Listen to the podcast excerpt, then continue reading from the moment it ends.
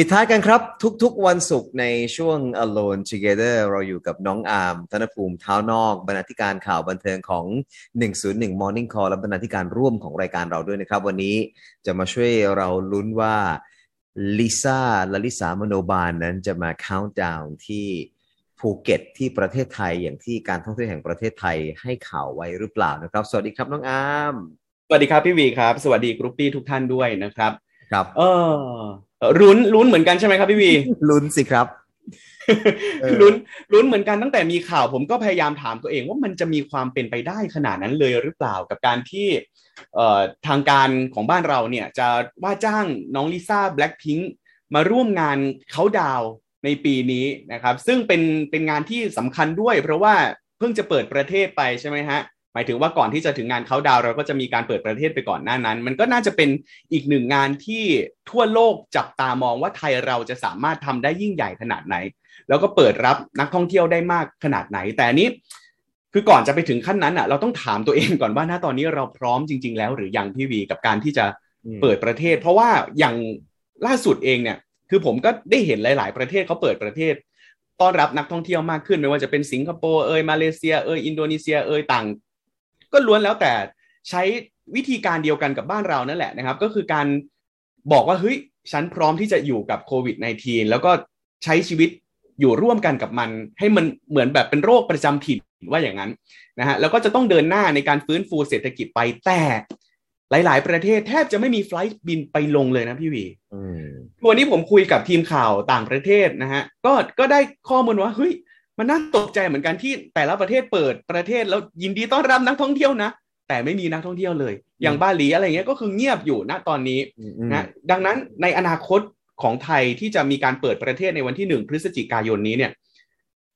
เราจะคึกคักหรือเราจะเงียบเหงาเหมือนเพื่อนบ้านของเราที่เขาเปิดไปก่อนหน้านี้หรือเปล่า อันนี้ก็เป็นอีกหนึ่งคำถามที่ที่เราก็ตั้งธงไว้ในใจเนาะพี่วีเนาะอยากจับไพ่เลยอะ สดตอนนี้เลยไหมครับไม่บสอกดว่าตอยากอนนี้เลยจะมีไฟลท์มาลงจับที่ไพ่ไทยเลยหรือเปล่าอยากจับไพ่ยิปซีดูจังเลยไม่เราแต่พี่เชื่ออย่างนี้ครับน้องอาร์มว่าครับคือประเทศไทยเนี่ย คือเป็นที่หมั่นไส้และอิจฉาของประเทศคู่แข่งในภูมิภาคเนี่ยเยอะมากในแง่ของการท่องเที่ยวถูกไหมครับเขามองเราเป็นต้นแบบเขามองเราเป็น เป็นโมเดลด้วยเหมือนกันนะครับ เอาอย่างประเทศเพื่อนบ้านอย่างเงี้ยเขาก็มองดูว่าเอ๊ะภูเก็ตแซนด์บ็อกซ์จะเป็นยังไง ฉันก็มีเกาะเดี๋ยวฉันก็ไปใช้กับของฉันบ้างอะไรอย่างเงี้ยนะครับครับคือเราเนี่ยชื่อเสียงเรื่องการท่องเที่ยวเนี่ยมันโด่งดังไปทั่วโลกอยู่แล้ว ทีนี้เนี่ยเข้าใจนะฮะผมเข้าใจวิธีคิดว่าคือ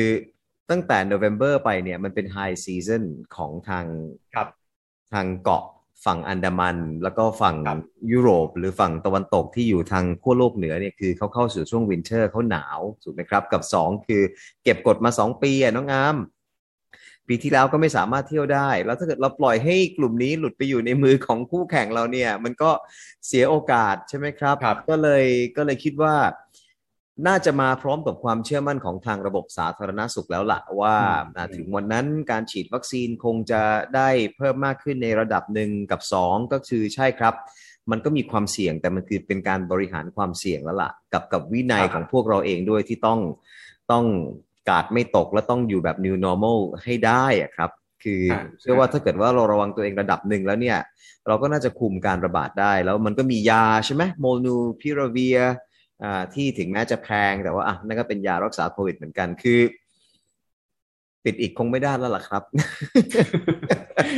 คือเหมือนเราพยายามพยายามอย่าปิดพูดกันเลยอครับยู่ตลอดเวลาแหละพี่วีว่าว่าเราจะต้องแบบยกกาดให้สูง ไม่ประมาทกาดอย่าตกอ่าฮะถูกไหมฮะาฮะ อันนี้คือสิ่งที่เราทุกคนเนี่ยจะต้องจะต้องทำแน่นอนว่าชีวิตเราก็ต้องรักษาแต่ในขณะเดียวกันเรื่องของปากท้องอืมเศรษฐกิจต่าง ๆ มันก็ยังคงต้องดำเนินต่อไป อันนี้ผมก็เข้าใจทางรัฐบาลว่าเขาจะต้อง ประคองทั้งสองสองส่วนเนี้ยไปด้วยกันให้ได้ อันอันนี้คือโจทย์หนักสำคัญของเขาเลยนะเราพี่เราตอบตอบตอบให้กับน้องอาร์มได้เลยนะครับว่าคือใช่เราเปิดประเทศเนี่ย อย่างบางประเทศที่น้องอาร์มบอกว่าไฟลท์ยังไปประเทศเขาน้อยถึงแม้เขาจะเปิดประเทศแล้วก็ตามเนี่ยครับมันก็สะท้อนความเชื่อมั่นในประเทศนั้น ๆ ด้วยอืมนะครับถูกไหมครับอืมเพราะฉะนั้นนี่ก็เป็นอีกโจทย์ใหญ่ของรัฐบาลที่ต้องถึงวันนั้นเนี่ยต้องสร้างความเชื่อมั่นว่า ระบบสาธารณสุขของเราอ่าเอาอยู่รองรับได้ ถ้าเกิดว่ามีเคสอะไรเกิดขึ้นมาหรือครับอีกอย่างหนึ่งที่พี่ได้ยินเยอะจากบรรดานักท่องเที่ยวที่ยังลังเลไม่อยากมาเมืองไทยในช่วงที่ผ่านมาคือขั้นตอนระเบียบมันเยอะไงครับ เรื่องของการควอรันทีนแล้วเขาก็เห็นว่าอ่าแล้วในบ้านเราเองทำไมคนไทยเองไม่ต้องเข้มขนาดนั้นอะไรอย่างเงี้ยมันเหมือนกับมีมาตรฐานหลายมาตรฐานครับก็เลยพยายามปรับกันเข้ามาเรื่อยๆนะครับ ก็อืมก็เอาละฮะยังไงก็ ต้องให้กำลังใจเขาแหละครับ แต่ทีนี้ฮะอะไรจะเป็นเงื่อนไขในการ say yes or no ของลิซ่าแบล็ k พิงค์ล่ะครับน้องอาร์มที่ที่เล่ากันไปยืดยาวเมื่อสักครู่เนี่ยคือคือเรายกตัวอย่างของมาตรการของทางภาครัฐ ที่ที่เราอยากที่จะเห็นในอนาคตใช่ไหมพี่บีว่าเขาจะเตรียมการพร้อมอย่างไรในการที่จะต้อนรับนักท่องเที่ยวต่างชาติที่จะเข้ามา แต่สิ่งหนึ่งที่อาจจะไม่ต้องรอแล้วมันเป็นข่าวนะตอนนี้ซึ่งเป็นข่าวใหญ่มาก ในวงการบันเทิงก็เล่นกันเยอะแยะเลยสำหรับข่าวของน้องลิซ่าแบล็คพิง ที่ท่านรัฐมนตรีว่าการกระทรวงการท่องเที่ยวและกีฬา ท่านออกมาเป็นคนพูดเองเลยว่าเฮ้ยมันมีการทาบทามจริง ๆ นะสำหรับศิลปินสายเลือดไทย ศิลปินเคป๊อปสายเลือดไทยอย่างน้องลิซ่าแบล็คพิงว่าอยากจะดิวนะครับน้องลิซ่าเนี่ยให้มาร่วมงานเขาดาวที่ภูเก็ตบ้านเราในสิ้นปีนี้นะครับ ซึ่งก่อนหน้านี้มันมีเหมือนเหมือนจะเป็นชื่อของน้องลิซ่าออกมาเป็นข่าวคนเดียว แต่ว่าล่าสุดเองเนี่ยมันมีอีกหนึ่งชื่อ เป็นศิลปินระดับโลกเหมือนกันเป็นศิลปินโอเปร่านะครับชาวอิตาลีแอนเดรียโบเชลลี่ไม่แน่ผมไม่แน่ใจผมอ่านออกเสียงถูกหรือเปล่าเนี่ยนะฮะซึ่งเดี๋ยวจะสอนวิธีเดี๋ยวจะสอนวิธีอ่านออกเสียงให้ถูกให้ เพราะว่าเออเป็นเราภาษาเริ่มเริ่มภาษาเริ่มอิตาลีเอ่อเป็นเป็นอิตาเลียนนะฮะต้องออกต้องออกเสียงว่าอันเดรียอันเดรียอันเดรียแล้วก็เบเชลลี่อันนี้ผมเถียงกันกับน้องๆ แล้วก็พี่ๆฝ่ายต่างประเทศกับที่โต๊ะนะตกลงมันอ่านออกเสียงไง เราจะได้บอกผู้ประกาศถูก ขออีกทีครับพี่วี อันเดรียเบเชลลี่อันเดรียอันเดรียอันเดรียอันเดรียอันเดรียแต่ออกเร็วๆไงฮะอันเดรียอันเดรียอ๋ออันเดรียอันเดรียอ่าเป็นสระเอดอเด็กรอเรือฮะอันเดรอันเดรียต้องจดจำชื่อนี้เอาไว้ขอบคุณพี่วีด้วยนะครับแล้วก็ที่แล้วก็เบเชลลี่เบเชลลี่เออบาเชลี Bocelli เป็นภาษาอิตาเลียนซึ่งก็ออกเสียงครับผม ออกเสียงยากนะออกเสียงยากพี่พี่เริ่มรายการไปด้วยเพลงของอันเดรียเบเชลลี่ที่ไปร้องที่เมืองชายฝั่งของอิตาลีเหมือนกันเป็นบรรยากาศครับแบบโอ้โห คือ ถ้าภูเก็ตทำแบบนั้นได้เนี่ยครับคือใช่เลยนะครับ นั่นคือนั่นคือปอร์โตฟิโนทางอ่า เมืองชายฝั่งของอิตาลีโรแมนติกมากเดวิดฟอสเตอร์ไปเล่นคีย์บอร์ด แล้วก็เป็นเป็นผลงานของอันเดรียเบเชลลี่เนี่ยครับที่ขับร้องเพลงไว้หลายเพลงเลยนะครับ เชื่อว่าถ้าเกิดว่าได้มาเมืองไทยจริงเนี่ยก็คงจะคือฮาระดับโลกเหมือนกัน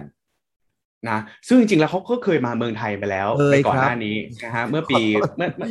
เมื่อไม่นานบ้างไงครับพี่วีแล้วก็ไม่นานเนาะแล้วก็แล้วก็แล้วก็พี่ก็เห็นเพื่อน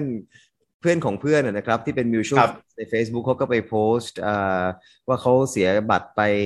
25,000 บาท เพื่อที่จะไปได้นั่งอยู่ในโต๊ะดินเนอร์ดูคอนเสิร์ตของ อันอันเดรียเขาก็ออกเสียงไม่ถูกเหมือนกันนะครับน้องอาร์มแต่ว่าครับนามสกุลเขากลายเป็นผักไปเลยฮะเป็นเป็นบรอกโคลีไปเลยอะขออภัยที่หัวเราะนะขออภัยน่ารักดี คือแบบว่าพี่ก็แบบน่ารักเออบรอกโคลีซึ่งน่าจะเป็นอีกหนึ่งศิลปินแหละนะครับ ที่หลาย ๆ คนในประเทศไทยรอคอยนะครับ เพราะว่าผลงานของเขาก่อนอันนี้ก็คือเขาโอ้โหเป็นระดับระดับโลกจริง ๆ แล้วการมาในครั้งนี้ ก็ที่ไปร้องเพลงอยู่เดี่ยวๆ ที่หน้าครับดูโอโมที่มิลานไงฮะ ช่วงอ่ามหาวิหารแห่งมิลานอีสเตอร์ปีที่แล้ววันอีสเตอร์ช่วงโควิดครับใช่ใช่ใช่ครับเออครับ เคยมาแล้วเคยมาเมืองไทยแล้วครับผมครับอืมซึ่งตอนนั้นก็เป็นภาพแบบโอ้โหออนออนไลน์เยอะแยะนะครับ ไปทั่วโลกกันเลยทีเดียวนะคครัรับบแน่นอนว่าผู้ใหญ่ในบ้านเมืองเราก็คาดหวังว่าจะได้เห็นภาพแบบนั้นนะมาเกิดขึ้นในเมืองไทยอืมจากการที่เขาไปร้องนะฮะอยู่มหา วิหารแห่งมิลานใช่ไหมฮะอืมครั้งนี้ถ้าเกิดว่าเขาตอบตกลงแล้วปิดดีลได้สำเร็จเนี่ย เราจะได้เห็นแอนเดรียนะฮะแอนเดรียเนี่ยอันนะฮะเดรียอันมาเดรียร้องเพลงอันเดรียเนี่ยนะฮะมาร้องเพลงโอเปร่าอยู่ที่สนามหลวงก็เป็นได้ แล้วมีฉากหลังเป็นวัดพระแก้วโอ้อันนี้คือความตั้งใจของของของทางทททที่เขาออกมาให้ข่าวไว้ก็คือแอนเดรียเนี่ยนะฮะจะมาร้องเพลงเขาดาวน์ ที่กรุงเทพมหานคร ส่วนลิซ่าแบล็ p พิงจะไปร่วมงานเขาดาวน์ที่ภูเก็ตอ๋อไอที่ซีสะพานสารสินอ๋อจะแยกกันนะฮะอ๋อจะแยกกันอ่าก็ควรส่วนแยขกองเลยครับลิซ่าเพราะว่า เพราะว่ามันคนละแนวเลยนะ ควรจะแยก ผมก็ไม่ยังไม่น่าจะมีการ featuring ระหว่างโอเปร่ากับเคป๊อปไม่ไม่เอาแต่อันเดรียโบเชลลี่นี่เขาก็มีมีศิลปินมา feature เยอะนะครับ หลายหลายหลายหลายหลายหลายท่านครับเลยอ่าซาร่าไบรท์แมนแต่ก็ครับ ก็คงต้องเป็นลิซ่าแบล็ k พิง k แนวแบบว่าโอเปร่านิดนึงอะเออก็อาจจะได้เห็นอ่าลิซ่าแต่ว่าไม่ใช่โอเค ก็เป็นสนามหลวงกับภูเก็ตโอเค ใช่โอเคใช่ครัใช่บอันนี้คือที่เขาวางไว้เบื้องต้นนะครับครับ ที่ความความความอยากจะได้ความต้องการว่าอย่างนั้นเถอะนะครับ ก็จะให้มี 2 จุดใหญ่ ๆ ที่เป็นจุดสำคัญที่เป็นที่เป็นงานที่ เออทั่วโลกจะพูดถึงประเทศไทยในการจัดงานเขาดาวน์ครันะบอยากที่ให้เป็นแลนด์มาร์คของการจัดงานในในสิ้นปีนี้นะครับ ซึ่งเดี๋ยวเราก็ต้องรอดูกันต่อไป เพราะว่าเห็นว่าทางท่านรัฐมนตรีเนี่ยเขาบอกแล้วด้วยว่ามีการดีลผ่านทางเอเจนซี่ติดต่อไปทางศิลปินทั้งสองท่านเรียบร้อยแล้ว แล้วในส่วนของค่าตัวเนี่ยนะฮะพี่วี เปิดเผยออกมาวันนี้เมื่อวานนี้นะฮะสองร้อยล้านบาทหมายถึงทั้งสองนะฮะรวมทั้งสอง ทั้งสองศิลปินระดับโลกเนี่ยนะฮะสองร้อยล้านบาท ซึ่งคนที่มีค่าตัวมากที่สุดก็คือแอนเดรียมากกว่าลิซ่า BLACKPINK มากกว่าลิซ่า BLACKPINK นะครับ มากกว่า100ล้านบาทก็คือร้อยกว่าล้านบาท ซึ่งเขาไม่ระบุว่าเท่าไหร่ ว้าวอ่าฮะอ๋อไม่นะฮะแปลกอันนี้ต้องทำต้องทำความเข้าใจกันก่อนว่าเฮ้ยเขาอาจจะไม่ได้รับเงินไปร้อยกว่าล้านเลยซะทีเดียวนะฮะเพราะว่าแน่นอนมันผ่านเอเจนซี่เราก็ไม่แน่ใจว่าเอเจนซี่ที่ติดต่อในไทยเนี่ย มีกี่เอเจนซี่ต้องผ่านหนึ่งสองสามไปก่อนหรือเปล่า กว่าจะไปถึงฝั่งนู้นเขาต้องผ่านกี่ระดับจะต้องโดนหักหัวคิวอีกกี่คิว อันนี้เราไม่ทราบได้อืมนะฮะอืมเพราะฉะนั้นเดี๋ยวต้องมาร่วมลุ้นกัน แต่ทีนี้พอมันเป็นกระแสแบบนี้ขึ้นมาครับพี่วีครับมันก็มีเสียงวิพากษ์วิจารณ์อยู่เยอะพอสมควรเหมือนกันว่าเฮ้ยเราสมควรที่จะเอาเงิน 200 ล้านบาทเนี่ย ไปจ้างศิลปินสองท่านสองคนเนี่ย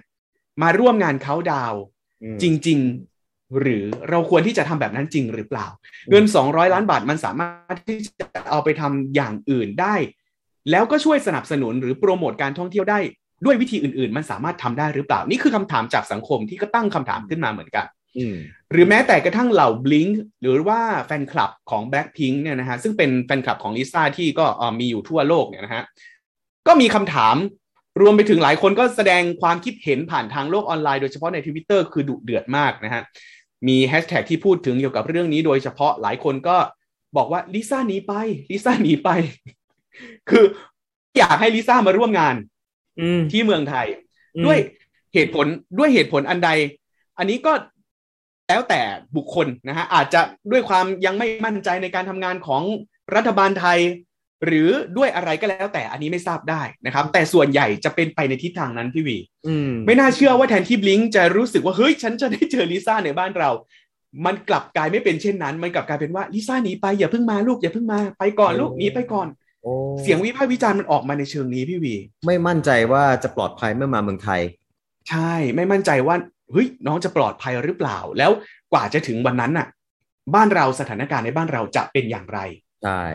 อืมอ่าอ่าอันนี้ก็คือสิ่งที่โอ้ซึ่งซึ่งมันแฟนๆมันตรงกันข้ามกับอาจจะวิตกอยู่สิ่งที่สิ่งที่การท่องเที่ยวคาดหวังเลยถูกไหมครับ เพราะเขาหวังใช่ให้ใช่บรรดาเรียกว่าบลิงเหรอฮะบลิงบลิงครับบลิง B L I N K บลิงก็คืออ๋ออ่า Black ใช่ Pink ครับรวมกันเป็นบลิงใช่ครับใช่ครับ ใช่ใช่ใช่ตรงกันข้ามเลยครับ เพราะว่าสิ่งที่ทางทททเขาต้องการก็คือเขาเขาอยากจะให้น้องลิซ่าเนี่ยมาดึงเหล่าบลิงทั้งไทยแล้วก็ทั่วเอเชียเนี่ยมาดูน้องบลิงคือสาวกของ Black Pink ใช่สาวกของ Blackpink นะฮะเหมือน Lady มาดู Gaga น้องจะลิมีซ่า Little Monsters อ่าอ่าอ่าเขาก็จะมีกลุ่ม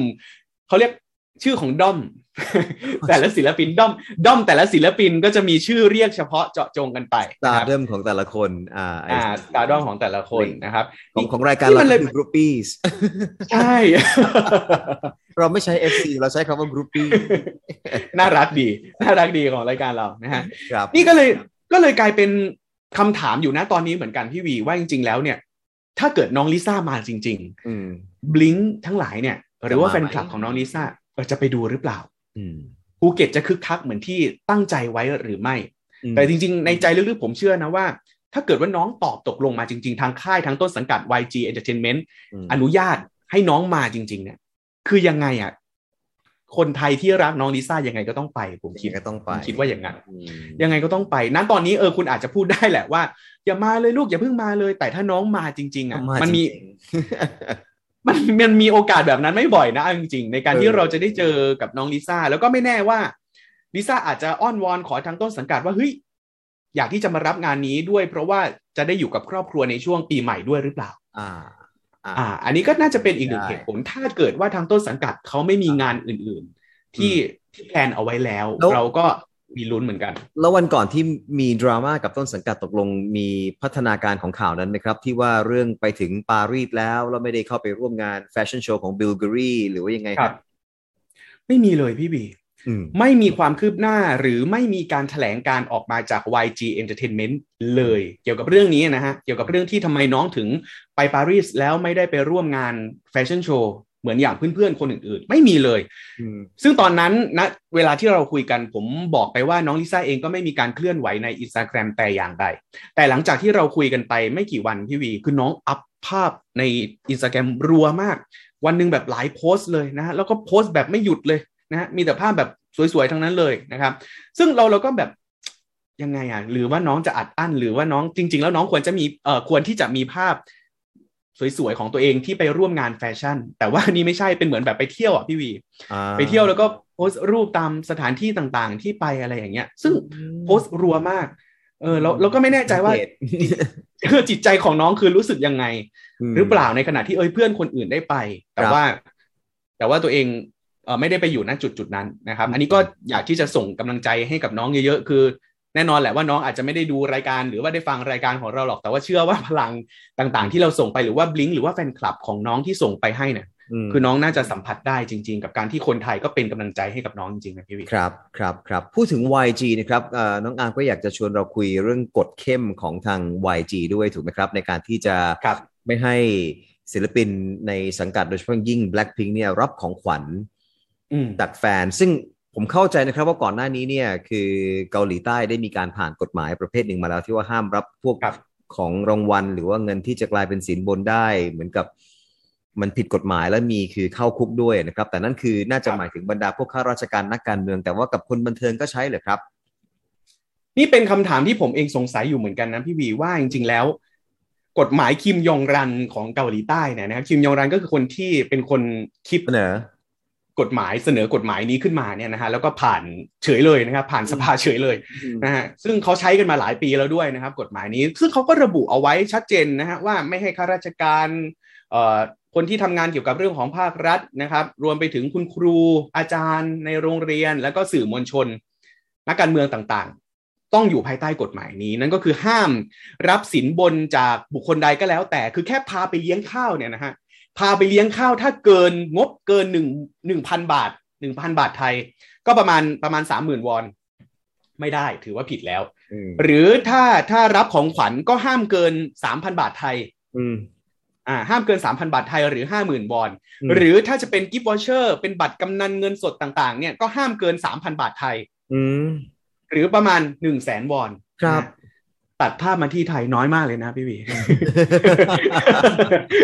บางองค์กรนี่ไปกินข้าวนี่เลี้ยงกันกระหโอ้โหน่ำมากกว่านี้เยอะเลยนะโอ้ถ้าเกิดกฎหมายนี้มาใช้ในบ้านเรานี่ก็อยู่ยากเหมือนกันนะจริงเลยอะของเออเราเคยมีไม่ใช่เหรอฮะว่าห้ามรับของรางวัลเกินสามพันบาทเราก็มีนี่ฮะๆห้ามได้ไหมฮะนี่แต่เรากำลังจะพูดถึงเกาหลีใต้อยู่ใช่ไหมพี่บีเราพูดถึงใช่เกาหลีใต้อยู่อ่า เออเราก็ตั้งข้อสงสัยเหมือนกันว่าเฮ้ยคนที่เป็นของเราศิลปินห้ามได้อดอลแต่เขาก็มีทางเขาก็หาทางออกได้เออใช่อย่างของค่าย YG Entertainment คือก่อนหน้านี้เขาก็เคยพูดถึงเรื่องกฎหมายนี้มาแล้วรอบหนึ่งนะฮะคือเขาก็ไม่ได้พูดชัดเจนหรอกว่าที่ค่ายเขาตั้งกฎนี้ออกมา คือตั้งกฎที่ว่านี่ก็คือกฎที่ห้ามศิลปินในสังกัดเนี่ยรับของขวัญของกำนันจากแฟนคลับอืมซึ่งปกติไม่ว่าจะเป็นวันเดบิวต์ปล่อยเพลงใหม่เปิด MV หรือวันเกิดวันอะไรเนี่ยแฟนคลับจะส่ง ของแบรนด์เนมมาให้น้องๆ เยอะมากพี่วี คือเราจะเห็นภาพ โอ้โห เป็นกองภูเขาเลยอะเหมือนแบบยิ่งกว่าในห้างอะในห้างมีเท่าไหร่ แล้วก็คือคือมูลสี่สาวค่า Blackpink ถ้ามีเป็นเยอะเงินกว่านั้นบาทอะคือแบบว่าแบบหลายสิบล้านอะใช่ใช่ คือเยอะมากแต่ว่าเราไม่เคยเห็นน้องๆนะฮะ น้องๆในที่นี้ก็คือสี่สาว Blackpink เนี่ย มาถ่ายรูปกับแบรนด์เนมหรือว่า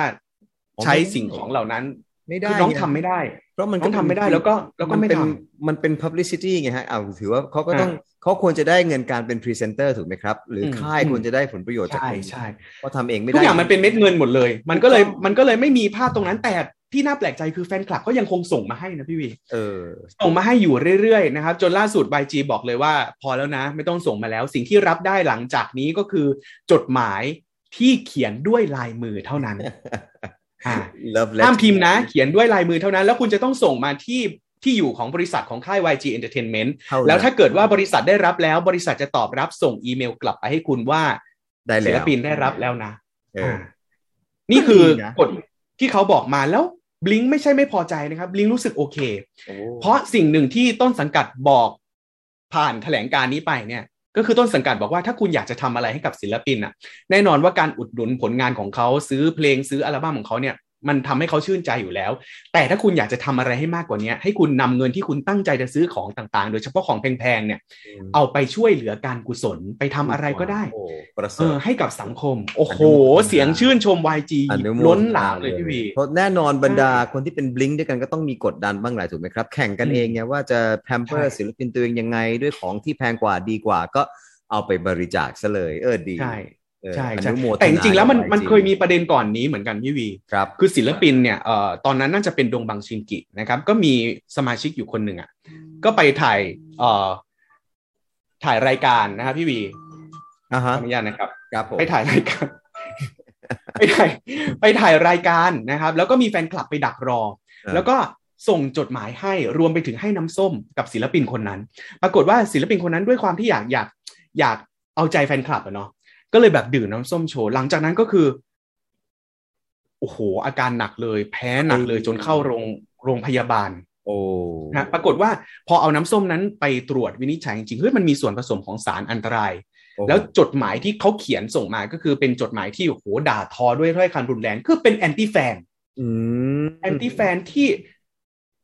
ทำร้ายศิลปินที่พวกเขาเกลียดด้วยเหตุผลอะไรก็แล้วแต่ไม่ไม่แน่ใจผ่านของขวัญผ่านของกินผ่านจดหมายต่างๆ ที่เขาก็รับเอาของมาให้จากมันก็เป็นแปลกหน้าเป็นอันตรายอืมอืมใช่ใช่ใช่นี่ก็น่าจะเป็นอีกหนึ่งอีกหนึ่งเคสโอ้ตอนนั้นเป็นข่าวดังมากไปครับทั่วโลกเลยครับน่าจะเป็นการป้องกันแล้วก็การการระมัดระวังตัวสำหรับทางต้นสังกัดอย่างค่าย YG ที่อยากจะ saveศิลปินในสังกัดของเขาด้วยนะพี่บีอืมอืมอืมครับเอาละครับ ก็ลุ้นกันต่อนะครับว่าจะได้ลิซ่าแบล็คพิงมาคนเดียวใช่ไหมครับ หรือมาทั้งวงเลยฮะ